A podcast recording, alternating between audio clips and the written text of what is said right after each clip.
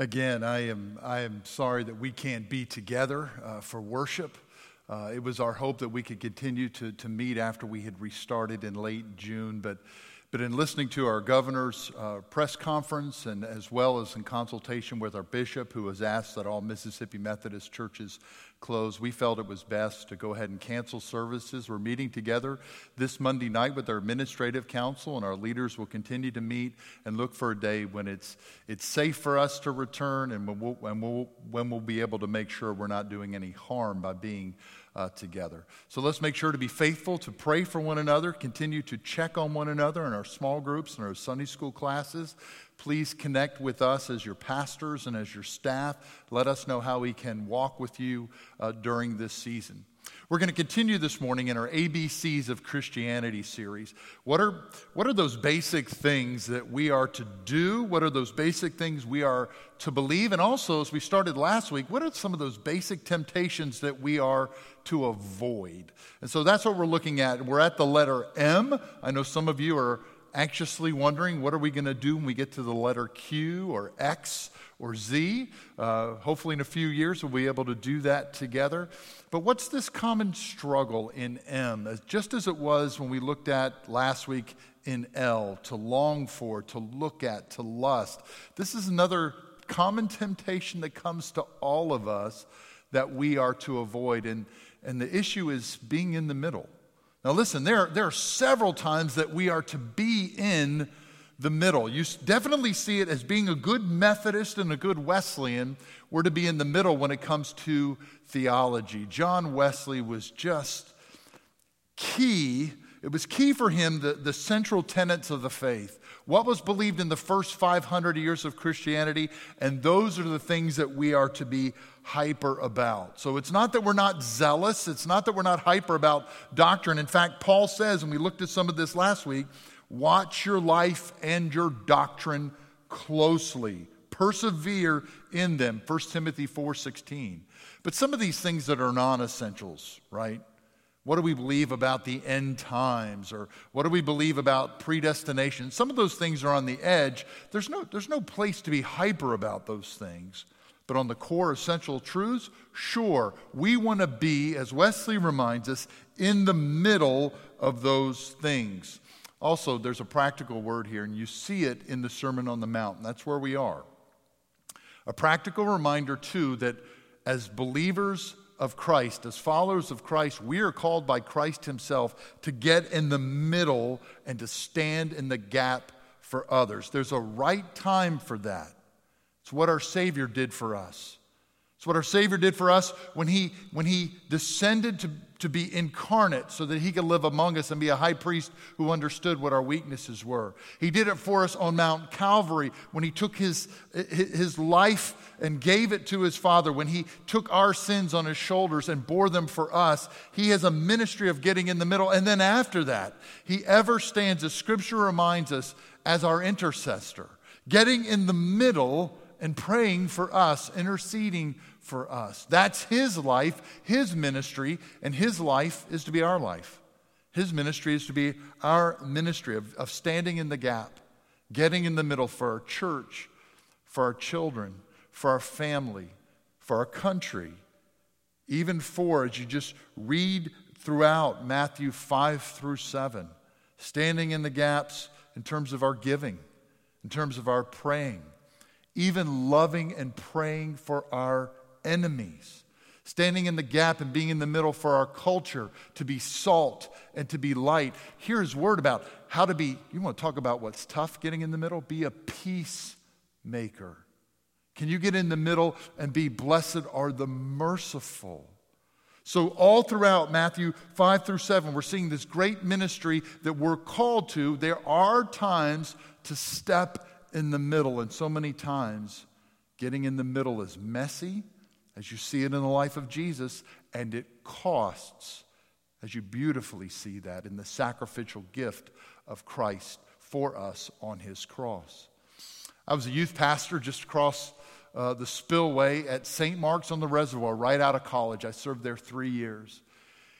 And in a gap of the last two, two years of ministry there, I went to six funerals for students Five of those students were either in my youth group or, or had at least visited my youth group. It was a hard and heartbreaking season of ministry. One of the students that I, I knew, but he had never visited our youth group, was a very charismatic kid. Uh, he was a great football player, was being recruited. Everybody knew this student, everybody loved this student. He was at a club in Jackson, and there was one guy who was being very aggressive with his girlfriend, and this student chose to stand in the middle for her, and it cost him his life. Getting in the middle can be costly. When it's the right call, when it's of God, church, we got to get in the middle. We got to get in the middle for people who are on the fringes. We got to, you just see it throughout here. Get in the middle for those who are struggling. That is the call upon the believer's life. When it's of God and the right time, get off the sidelines and get in the middle. Not just for those that we love, not just for our church family, but for a lost culture, be salt and light. For those on the edges, to stand in the gap for them. Matter of fact, that's what God does. Not just in Christ at Calvary, but what we see in Matthew 5 through 7 is this reminding that that is his life. When Jesus is talking here about the kingdom of God, and he talks, or the kingdom of heaven in Matthew, when he talks about that, you see it over and over again that his kingdom is to break into all of life that God wants in, that God wants into our messy world. Matter of fact, that's how he even starts it is that I, my kingdom has to be first. Verse 24 of our passage. You can't serve two masters. My kingdom has to be first. And that's how he closes it basically in verse 33 that you seek first the kingdom. In all these areas, you seek first the kingdom of God, that the kingdom wants to come close. It actually starts in Genesis 1 where God gives us this kingdom mandate to subdue and to rule, that His kingdom, His, His his presence, His leading is to be in everything. And Jesus picks up on that here and reveals that everything is to have the kingdom in it, as Corey beautifully prayed for us this morning. Yes, God, you're above all, but you're, you're with us. And He wants to be with us. And that's the problem is the last couple of hundred years of, of philosophy has taught us you can't believe that that somebody whose name actually meant God with us, Immanuel Kant, said, you know what? There's kind of this wall, and God's transcendent, but you can't know him here. Everything's up to a best guess. You really can't know his wall. And we've just kind of lived with that reality for several centuries now. That somehow we, and it can even slip into a believer's life, that there's parts of this world that are too messy for God. The Greeks believe that. The flesh is messy, do whatever. It's just the mind that matters. Modern day philosophy does the same thing. How does that creep into your life? You do that with work? Where you say, you know what, work, that nine to five stuff, that's of this world. It's messy. I can do what I need to do to get by in this dog eat dog world. Now, after hours, those are God's. Even though God is a worker, God created work, Jesus probably was a business owner, but we can do that, can't we? We can kind of split or bifurcate reality. And you see several issues with that here. In Matthew 5 through 7 on the Sermon on the Mount, we talked last week about lust. And we can do that in, in the West. We can kind of split that up. That's just kind of a physical thing. Even the pagans, if you've been reading in our Bible reading plan, even the pagans, excuse my language, had prostitutes at the temple. They never would split sexuality from God. But that's kind of what we've done in the West. These two people just do whatever. It's physical, it's fleshly. God has nothing to do with that. And Jesus says here last week, Sermon on the Mount stuff don't lust, not just with your life, but don't even lust in your heart. Can, can we give him that part, a, a, a critical part of our lives, of romance or sexuality? Can we give that to him? I had heard again this past week from my family uh, Sarah's parents shared the story of uh, my mother in law's mom uh, who, had, who had a medical test just before they got married. They were about to go on the mission field. They were going to get married, to go on the mission field to Brazil. Her husband was just gifted by God to reach people for the kingdom. I could tell you story after story of just incredible spiritual things, the way that God worked through him, not just to reach people, but even against principalities. Pretty wild, scary stuff. But that medical test revealed that she had a heart condition. And here they are, engaged, about to go to the mission field. And it's my understanding she wrote him a letter and released him. Released him from his pledge to her of marriage. She released him. Why? Because the kingdom's first. The kingdom comes first. Now, he still married her and they went to, went to Brazil for a long season of fruitful ministry. But can I say, with everything, even in this, it's not my fleshy life, it's not this worldly thing you don't want to be disconnected about, but you want to be a part of everything, and every decision is under your kingdom mandate. Matter of fact, he's setting this whole passage up when it comes to money. And I know we don't like to talk about it, but Jesus actually talks about kingdom probably more than anything, but money and hell are the next two top subjects. And that's how he sets up this discussion. If you go back and just read a few verses prior to this, he's talking about money. And that's what sets up the do not lay up treasures for yourself. That's what sets up do not serve two masters, our, our section here of this. And y'all, listen, the stats are not good. The stats are not good in terms of how we let Christ's kingdom impact and let God get in the middle of money. Uh, Muslims and Jews give more to their religious homes than we give to our church families.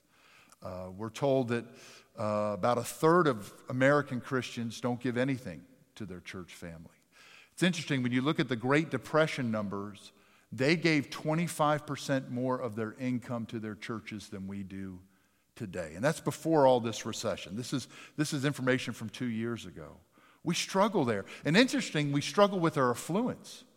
When you look at tithers, that small number of believers who are tithers, when you get up to $75,000 of income, that number begins to decline rapidly. The higher you go, the less people tithe. The more we have, the harder and the struggle it is to release it for kingdom purposes. But God, you see it here with Jesus, He's wanting to get in the middle of everything. He brings up relationships, He brings up money, He brings, and just all this, how we deal with enemies. What do you do with that?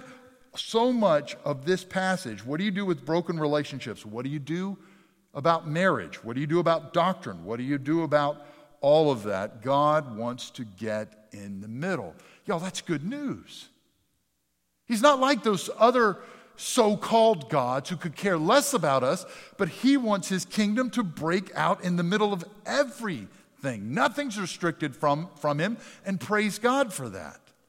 He is a God who wants to be in the middle, and Jesus begins and ends by saying, No two masters, seek ye first the kingdom. Praise God that He wants to get in the middle, but it is a gut check for us. As I look across my life, and, and just looking across Matthew 5 through 7, as well as the whole counsel of Scripture, but here there's so much in my marriage, in my temptation, with my resources, with how I treat people, with how I treat people that are different, all of that falls under his kingdom mandate. He wants to be in the middle, and that has to be first. All right. So as we go through this, there we want to be in the middle of theology. There are times that God calls his church to stand in the gap and be in the middle for others. God wants to be in the middle of all of our stuff, all of it. But then there's sometimes too, and this is a pastoral word, and I need your I need your I need a favor from you. This is kind of like Paul in, in 2 Corinthians, uh, or 1 Corinthians. A few times he'll say, Hey, this is just kind of my opinion. So for one moment, I want to talk to you as your pastor about there are some times to get out of the middle. And it's a pastoral word that comes up here and elsewhere that, that I don't want us to miss. Um, when I was at St. Mark's, that was the first time I ever went whitewater rafting on the Ocoee River, and our bus driver we were the first uh, uh, group that was going to be on the river that day. And so the bus driver, for some reason, had us up at a real early time, I guess just making sure we could get there on time. And we got there hours before we were supposed to. This is a river that's controlled by, they open waters every day from the dam up the river. And so it's a, it's a dam controlled river. And so the water's not let out it's, it's let out first thing in the morning. What we got to see is we're driving alongside, and that, that trek has you driving alongside the river. We got to see was what was at the bottom of the river. The water was just being released as we were coming in. And you got to see every jagged rock. Now, when you get on the river, you don't see any of that. I mean, you see some rocks, but, you, but, but because we drove up early, I could look over and just see all of that danger that was under that exhilarating and fun whitewater rafting trip. As a pastor, and, and years of walking with people, I, I can see under, I can see the dangers of getting in the middle when we're not supposed to get in the middle. And you, you've, you've known that too. You've walked that too. You've been burned by that. Uh, you've been worn out by that. Or you've been in a place you shouldn't be because you wanted to get in the middle and it was not of God. We can be tempted, sometimes even well intended, to get in the middle and it not be of God. Sometimes we can do that or be tempted to do that, to shoulder other people's burdens when it is not ours, uh, so we can feel better about ourselves. Can we just be honest and say that? I'm going to take all this on. Woe is me.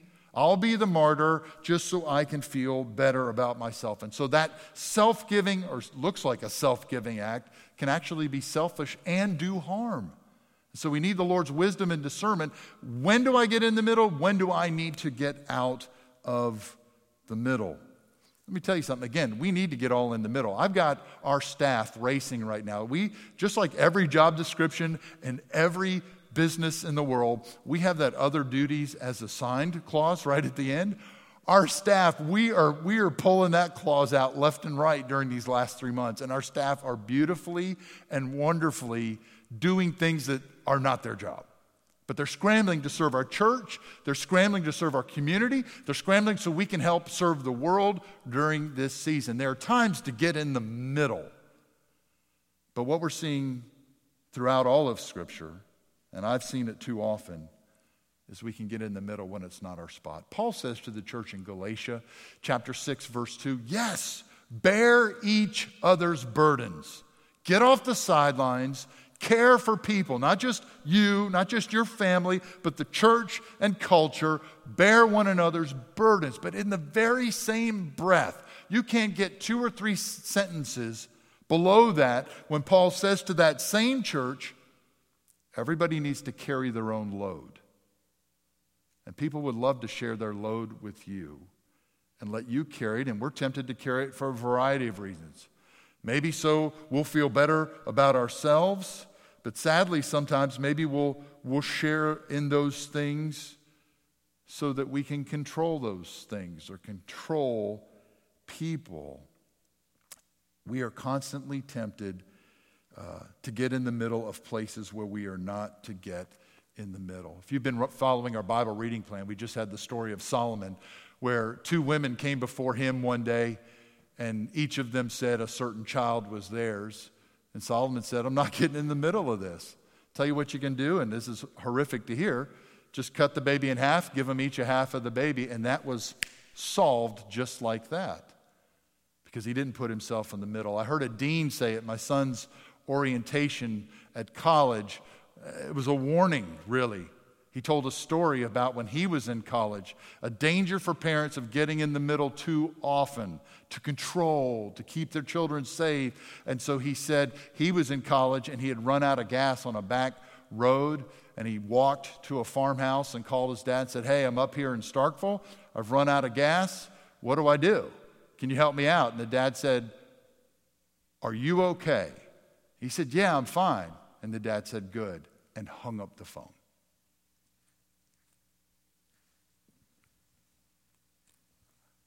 Bear each other's burdens? Yes.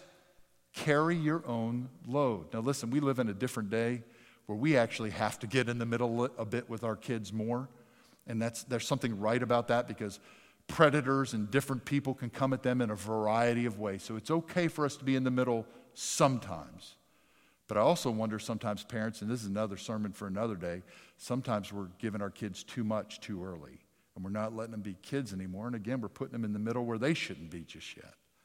But Paul says to the church, Jesus is reminding us here how, how, how it, as much as we're to be in the middle, and sometimes how, how critical it is for us to get out of the middle if it's not where we're supposed to be. Look, I, I have that temptation as a pastor. Partly I want to be in the middle and get my way sometimes, and I have to pull myself back from that.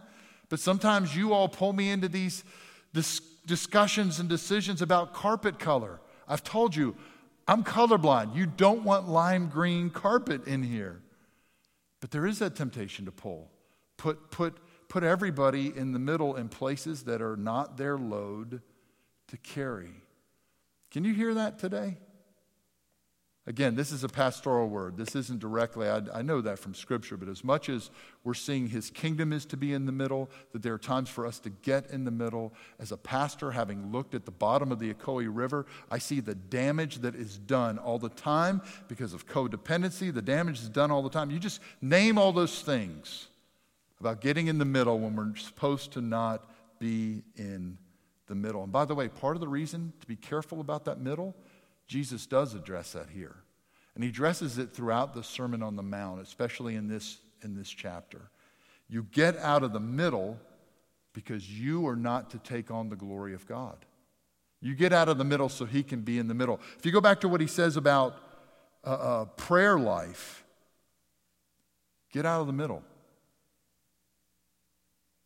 How, how is it, if I look at my prayer life, you look at your prayer life, how much of that prayer life is about needs? That's wonderful.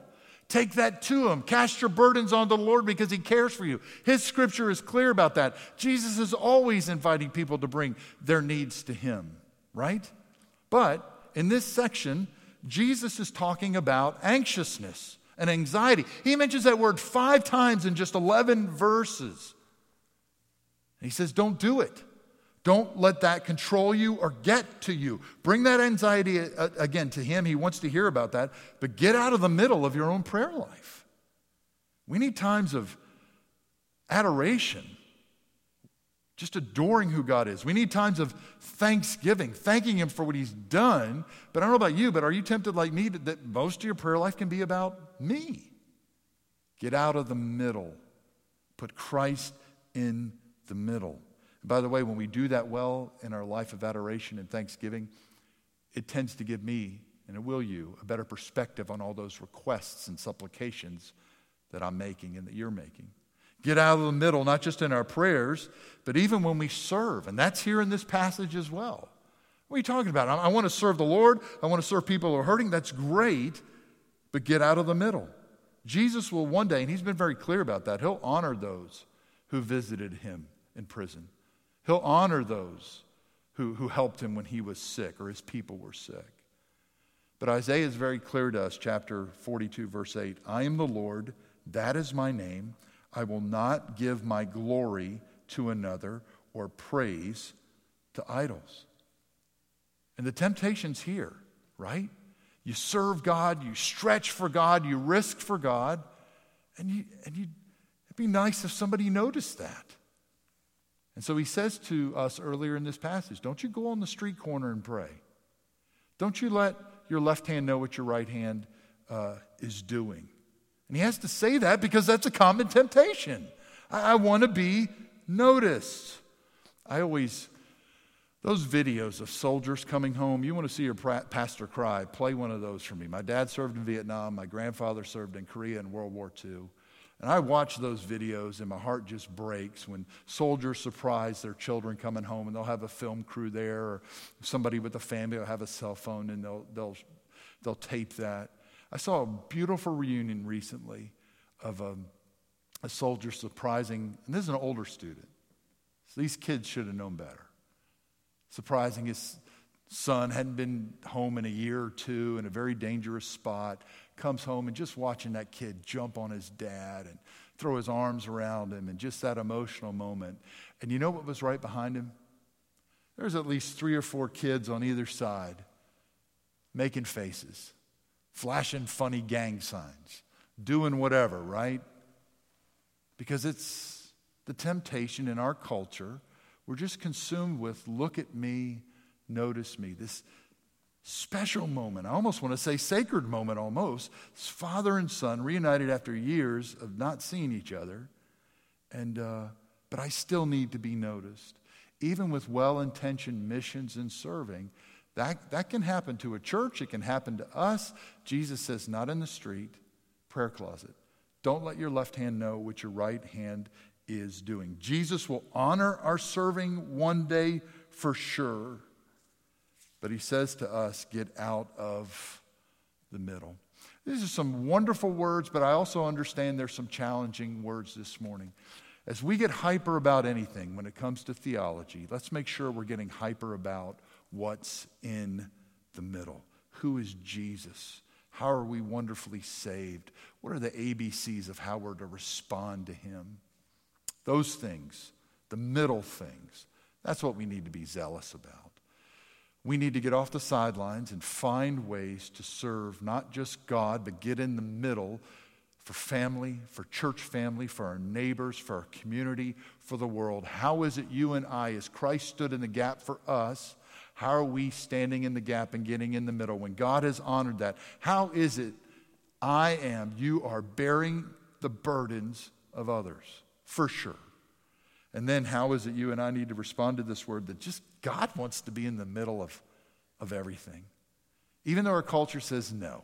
Even though our culture says this is just worldly stuff, fleshy stuff, you can do whatever here, but then on the church stuff, um, that's a real temptation that's come to all of us. And as we look around, it seems like our whole culture has fallen for that. We have such a good God who says, My kingdom, my son's kingdom, wants to be in your mess. Praise God for that. He wants to be, but he also should be. He has to be.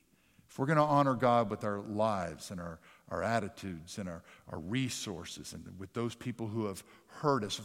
All of that has to be under his kingdom mandate and principles. God's got to get in the middle.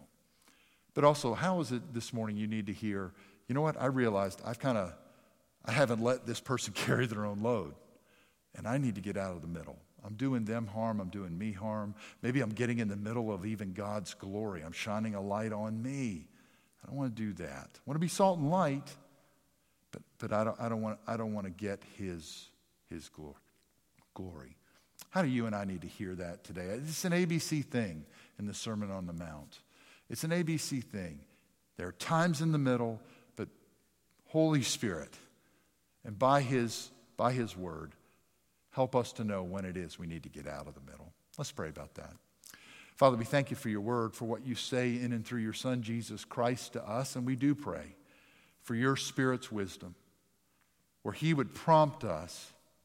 He would prompt us in our doctrine about believing the heart and the essentials of the faith, but He would also prompt us to see the needs around us, where we, like your Son, can serve others, where we, as kingdom people, can, can, can bless and help and stand in the gap. Father, we praise you and we thank you that you've not left us alone, that you're not just above us, but Father, you're with us. And help us to look at every aspect of our life. It's so beautifully laid out here in Matthew. So many things that Jesus touches and says, God's kingdom wants to be there. God's kingdom wants to be there. Help us to search our own hearts and our own lives, our own schedules, and to see where are we missing your leading? We want to seek first your kingdom. We want no other master. So, Holy Spirit, help us to respond to that as well. Just give us your insight, give us your discernment on, on where we've gotten in the middle, either stealing your glory or taking on things that are not ours. We don't want to do harm, Father. And so we just pray for your help in that. For all these things, we pray uh, for your leading. We pray for your help as we respond. Ultimately, we pray for Christ and for his glory in our response. And it is in his name that we pray. Amen. And now may the grace of our Lord Jesus Christ, the love of God, and the fellowship of his Holy Spirit be with us now and always. And all of God's people said, Amen.